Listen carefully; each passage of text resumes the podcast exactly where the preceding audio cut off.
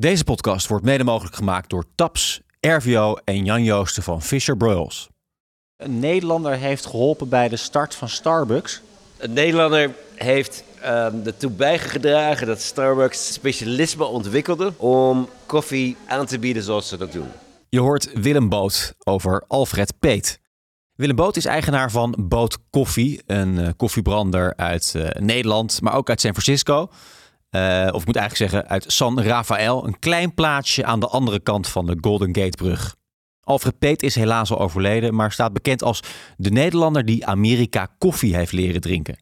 In de jaren 50 emigreerde hij naar Californië en kwam er al snel achter dat de koffie daar niet te zuipen was. De koffie was volgens hem te licht gebrand. En dus opende hij in Berkeley zijn eigen koffiebar, namelijk Pete's Coffee and Tea.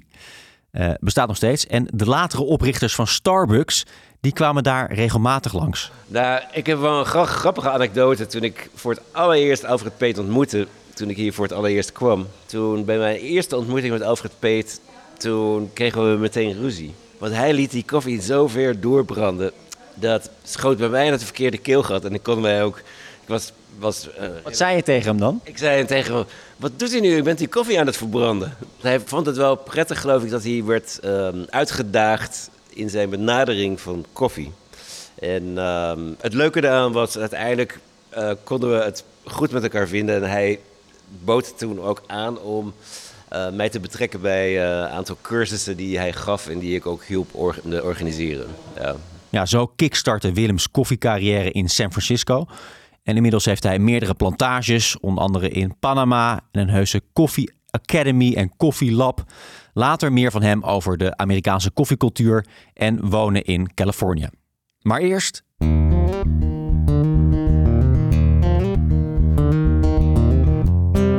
In deze derde aflevering van de oversteek The Pacific hoor je over ondernemen in San Francisco, de tech-hub van de wereld. Het grappige is dat we die regio geografisch gezien heel goed kennen. Je hebt uiteraard wel eens gehoord van Silicon Valley. Die vallei ligt nagenoeg naast San Francisco, uh, aan de zuidkant van de baai. En er zijn ook veel universiteiten, zoals Berkeley, maar ook Stanford ligt dichtbij. Vlakbij Palo Alto, ook zo'n bekende naam. Ja, en we kennen al die namen voornamelijk vanwege de bedrijven die er begonnen zijn uh, en er nog steeds zitten. Uh, Apple, Google, Facebook. Ook Mavericks, Yosemite en High Sierra komt je misschien wel bekend voor als je een Apple-gebruiker bent. Het zijn namelijk de namen van de laatste updates van iOS, vernoemd naar plekken in Californië. In deze aflevering spreek ik met drie ondernemers. Twee zitten er al en eentje nog niet. Willem Boot, uh, die hoorde je net al, maar ook HackerOne, een online platform met een miljoen aangesloten freelance ethisch hackers. En zij hebben een kantoor in San Francisco. En ik spreek met Menno Gravenmaker, CEO van Momo Medical. Met zijn bedrijf deed hij succesvol mee aan een beroemde accelerator in San Francisco.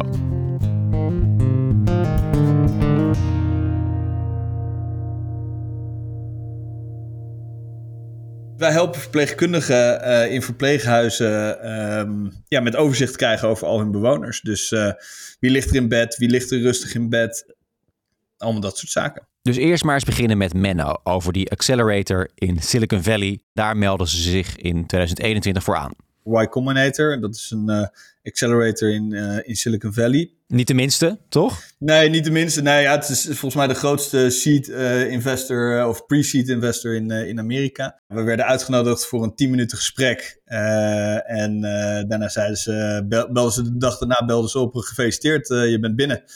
En uh, twee weken later uh, uh, ja, zat ik volgens mij in een vliegtuig naar Mexico. Want toen was het nog COVID, kon ik niet direct naar Amerika vliegen. en even later zat, ik, zat ik in San Francisco. Wacht even, dus je hebt er gewoon een gesprek zoals we nu hebben, online, neem ik aan. Online, tien minuten. Tien minuten lang. Toen hebben zij gewoon beoordeeld, jullie zijn uh, tof en uh, we willen graag met jullie werken. Ja. Ik denk dat dat ook een van de grootste verschillen is die ik heb ervaren van Nederland en uh, Amerika.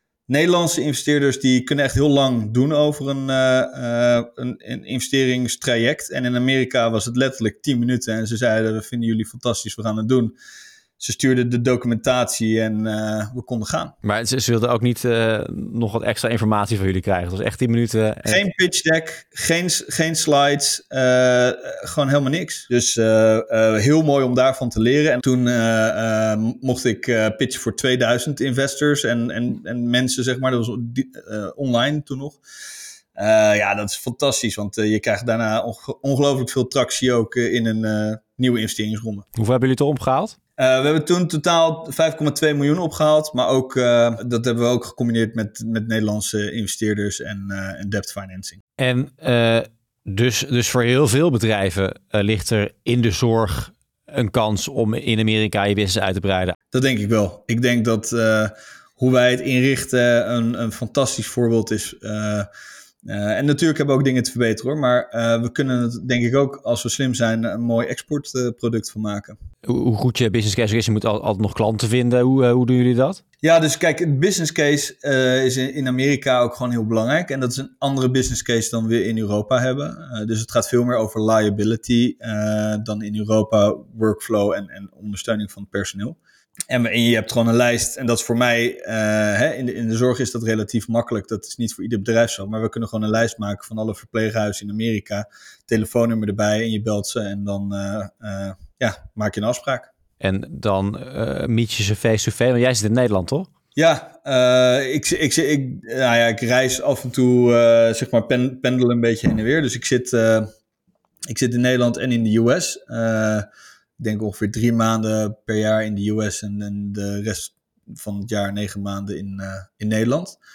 En uh, ja, Amerikanen zijn gewoon ongelooflijk gewend om via Zoom uh, te werken, want de afstanden in dat land zijn gewoon veel groter. Dus dat is geen enkel probleem. Ooit gedacht om, om definitief erheen te gaan? Ja, absoluut. en ik hou het ook, ik sluit het ook niet uit, dus wie weet. Van welke factoren is dat nog afhankelijk dan? Ja, ik geloof als ondernemer moet je vooral zitten daar waar je klanten zitten. En uh, um, ja, op dit moment hebben we eigenlijk klanten door, door heel de US. Uh, maar je wilt eigenlijk het liefste zitten bij waar echt de, de je allergrootste uh, klanten zitten. En er zijn een aantal grote verpleeghuizen.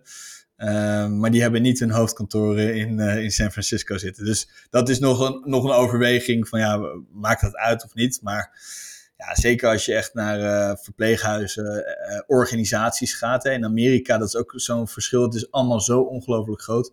Um, in Nederland hebben we 120.000 verpleeghuisbedden. En het grootste verpleeghuis in Amerika, dat heeft er in, in, in zijn uppie al 70.000. Ja. Uh, dus dat is echt massive. Uh, en de vraag is, ja, is het niet handig om dan in de regio te gaan zitten waar al die uh, hoofdkantoren zitten? Dat is een overweging. Jeetje, ja, wel tof hè, als dat gaat gebeuren. Absoluut. Ja. ja. En, weet je dan precies waar je dan gaat? Wil je dan in San Francisco of juist een beetje daarboven in die stadjes daar? Of waar, waar zou je gaan wonen? Waar zou ik gaan wonen? Ik, uh, ik heb uh, drie maanden in uh, Down in the Marina ge, gezeten in San Francisco. dat vond ik echt een fantastische plek. maar als je echt met kids gaat, misschien, misschien nog iets noordelijker. En dat je gewoon in het, in het weekend naar, naar, naar de stad rijdt. maar dat je het iets rustiger opzoekt. Ja, ik weet het niet. Ik daar ga ik niet alleen over, hè? Dus uh, we gaan het zien. Maar het is een fantastische omgeving en uh, een mooie plek.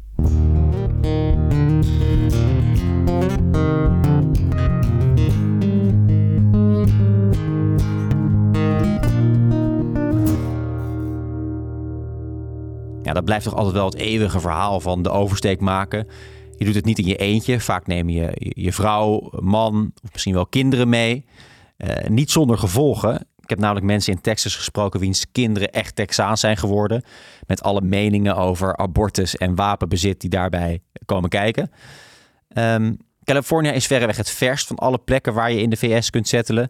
Maar de normen en waarden liggen misschien wel het meest dicht bij Nederland. Het is er vooral in de steden progressief en het voelt Europees, bijna mediterraans als ik richting het noorden rijd naar San Rafael. Want daar heeft Willem Boot zijn koffiecampus. Hij leert me niet alleen waarom koffie best slap mag zijn, maar ook hoe het leven is in de Bay Area. Uh, nog op een bepaalde manier uh, drinken, slurpen? Je mag dit lekker normaal drinken zoals je dat lekker thuis doet. Ja. Ga ik proberen. Was heel licht. Ja, het is een, uh, dit is dus een um, koffie die is relatief licht, omdat er. Dit is um, een soort die heet de Illubabor Forest. Dus dat is een speciale koffiesoort die we in Ethiopië hebben geselecteerd. En die dan speciaal wordt verwerkt. En daardoor krijg je een, um, ja, toch wel een, um, een zacht en een heel ja, een teder smaakprofiel. Heel teder, ja. Het, het zit, zit tussen wat je normaal gesproken ben- gewend bent van koffie en thee in feite. Ja. Lekker zeg. Het hydrateert ook meer, heb het idee.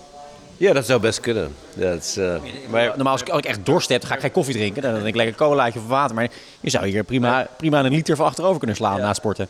Nou, mijn, ehm, mijn opvatting is wat betreft koffie, is dat koffie moet ook kunnen, zoals jij zegt, hydrateren. Het moet ook in je dorst kunnen voorzien. Het moet dorstlessend zijn. Dat, dat staat en valt echt met een ehm, hele goede koffie. Willem weet alles van koffie. Voordat hij definitief naar Amerika verhuisde, had hij met zijn broer in Nederland al een koffiebedrijf, Boot Koffie.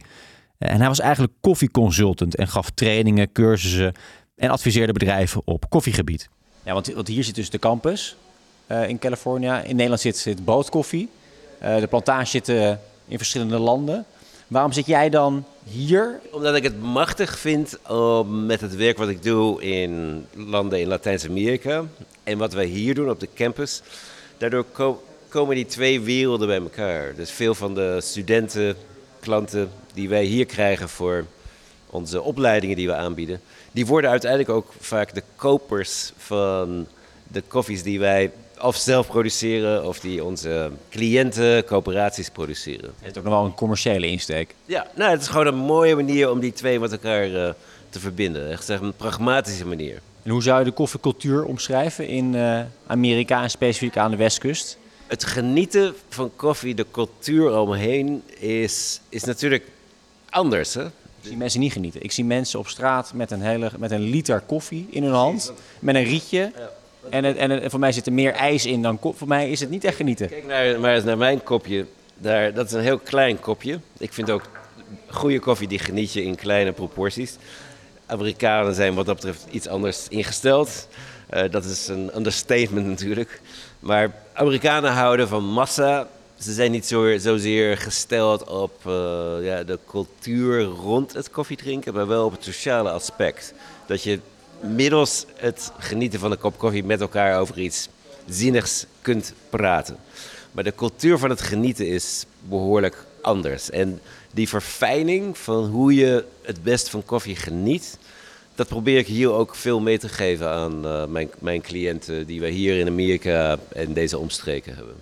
Ook in de Amerikaanse zakelijke cultuur speelt koffie een belangrijke rol. Kijk, in Nederland, op het moment dat je bij iemand op bezoek gaat op kantoor, dan is het drinken van een kop koffie is, is altijd een, een heel belangrijk aspect daarin. Hier niet per se.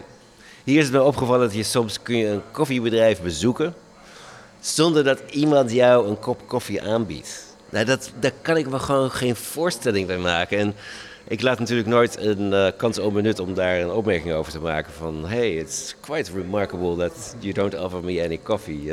ja, maar, dus ik denk wat dat betreft, die ehm, cultuur van het koffiedrinken in Nederland zit bij ons dieper dan bij de Amerikanen. Al dus Willem Boot van Boot Koffie.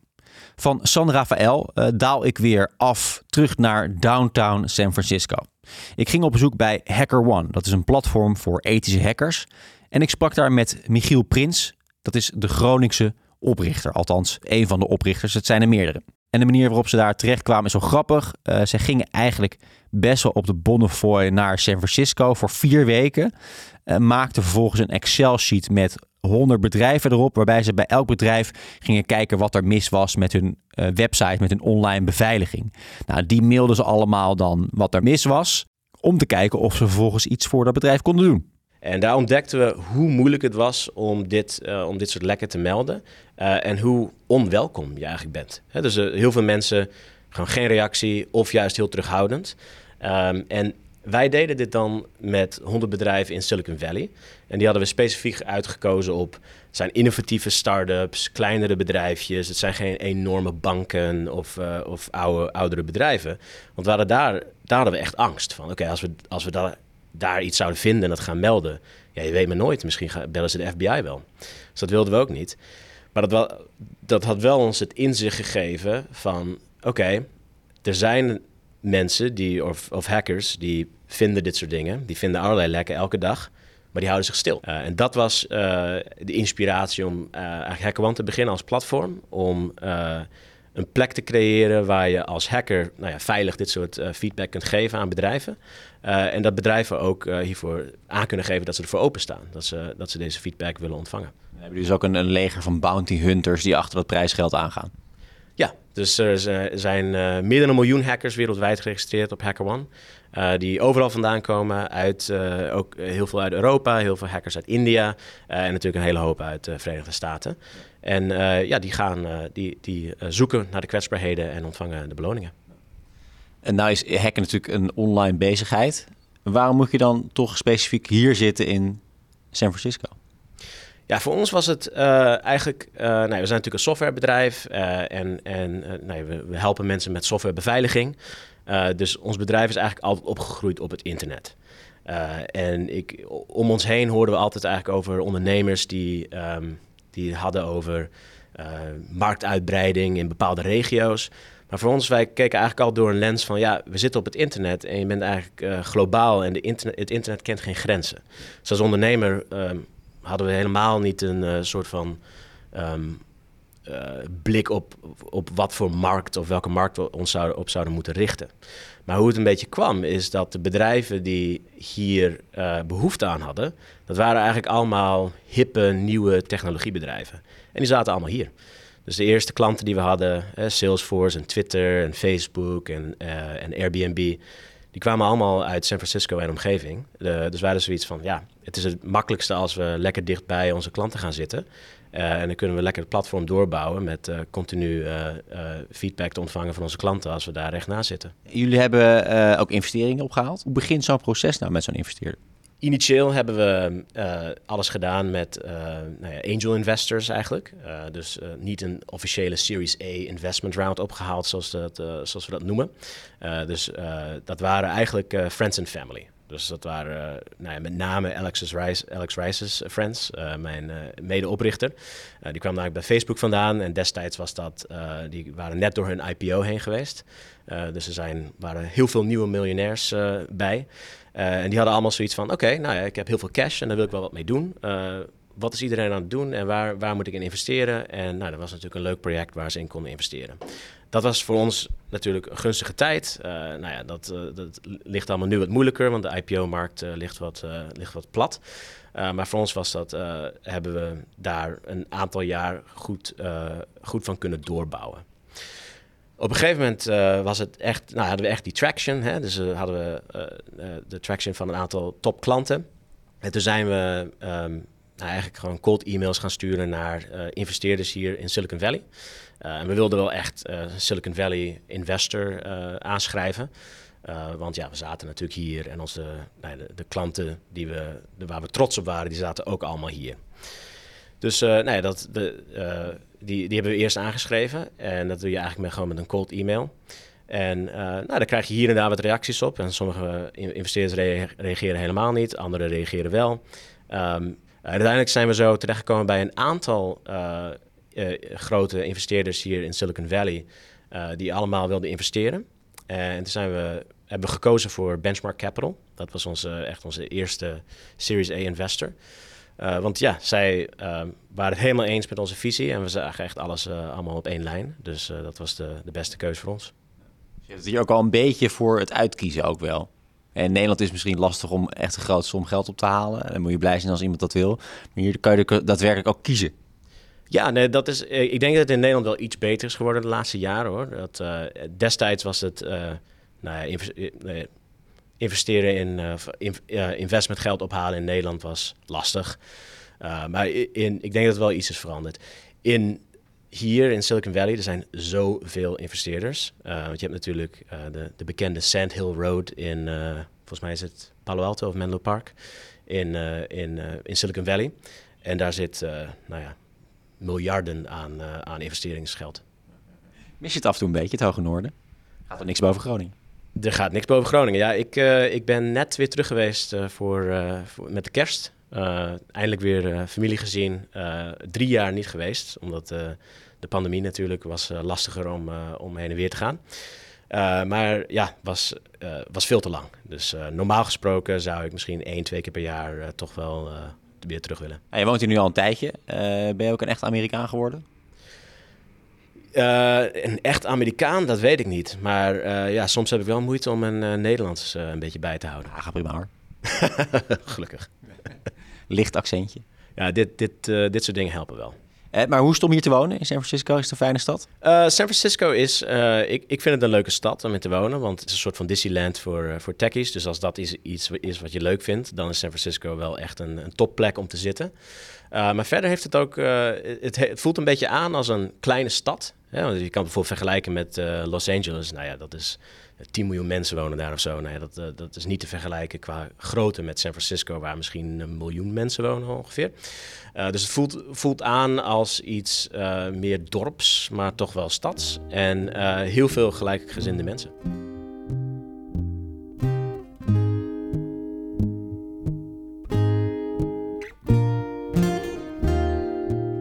Nou, een van zijn compagnons, Jobert, die verhuist wel terug naar Nederland binnenkort. En die gaat nu wonen in Appelscha, waar ik overigens zelf vandaan kom. Dat ligt in Friesland. Nou, dat is best een overgang, kan ik je vertellen. Goed, we naderen het einde van het derde seizoen van de oversteek The Pacific. Maar dat kan niet zonder even wat te zeggen over de twee staten waar ik niet geweest ben, maar die wel degelijk aan de Stille Oceaan liggen. Namelijk Washington, helemaal linksboven, en net daaronder Oregon. Dus vroeg ik Jacob Willemsen van Taps daar nog even naar. Nou, ik denk dat je Oregon in tweeën moet, uh, moet delen. Eén uh, is het Portland en het blauwe deel. En de andere is het hele conservatieve deel van, uh, van Oregon. ik denk dat Oregon in dat opzicht ook vrij instabiel is, ook politiek. voor ondernemers misschien op het ogenblik. Washington, ja, van nature is dat een, een ondernemersgezinde staat. het is niet voor niks dat daar de Microsoft en de Starbucks en de, en de Peets uh, allemaal vandaan komen. Boeing, ja. Nou heb ik ze toch allemaal behandeld. De Pacific is nog steeds een zeer interessante plek voor Nederlandse ondernemers. Dat blijkt. Er is veel investeringsgeld, volop kans in de techwereld, maar ook de medische wereld, zo hoorden we van Mono. En het is een hele fijne plek om te wonen. Wil je als bedrijf nou meer informatie over hulp bij het maken van de oversteek? Neem dan zeker contact op met het Nederlandse consulaat in San Francisco. Die helpen start- en skill-ups verder in de Valley door het organiseren van handelsmissies, beursbezoeken, maar laat je ook gebruik maken van hun netwerk, ook in andere staten. Zie ook de links in de show notes waar je moet zijn. Dit was de oversteek seizoen 3 over ondernemen aan de westkust van de VS. Ik hoop dat je het leuk vond, of misschien wel inspirerend, of misschien heb je er nog iets van opgestoken. Uh, we zijn waarschijnlijk terug. Misschien dit of in ieder geval volgend jaar met een seizoen 4 van de oversteek. Waar we dan precies heen gaan, dat laat ik nog eventjes uh, achterwege. Maar je kunt ervan uitgaan dat je daarvoor wel de oversteek moet maken. Dank voor het luisteren.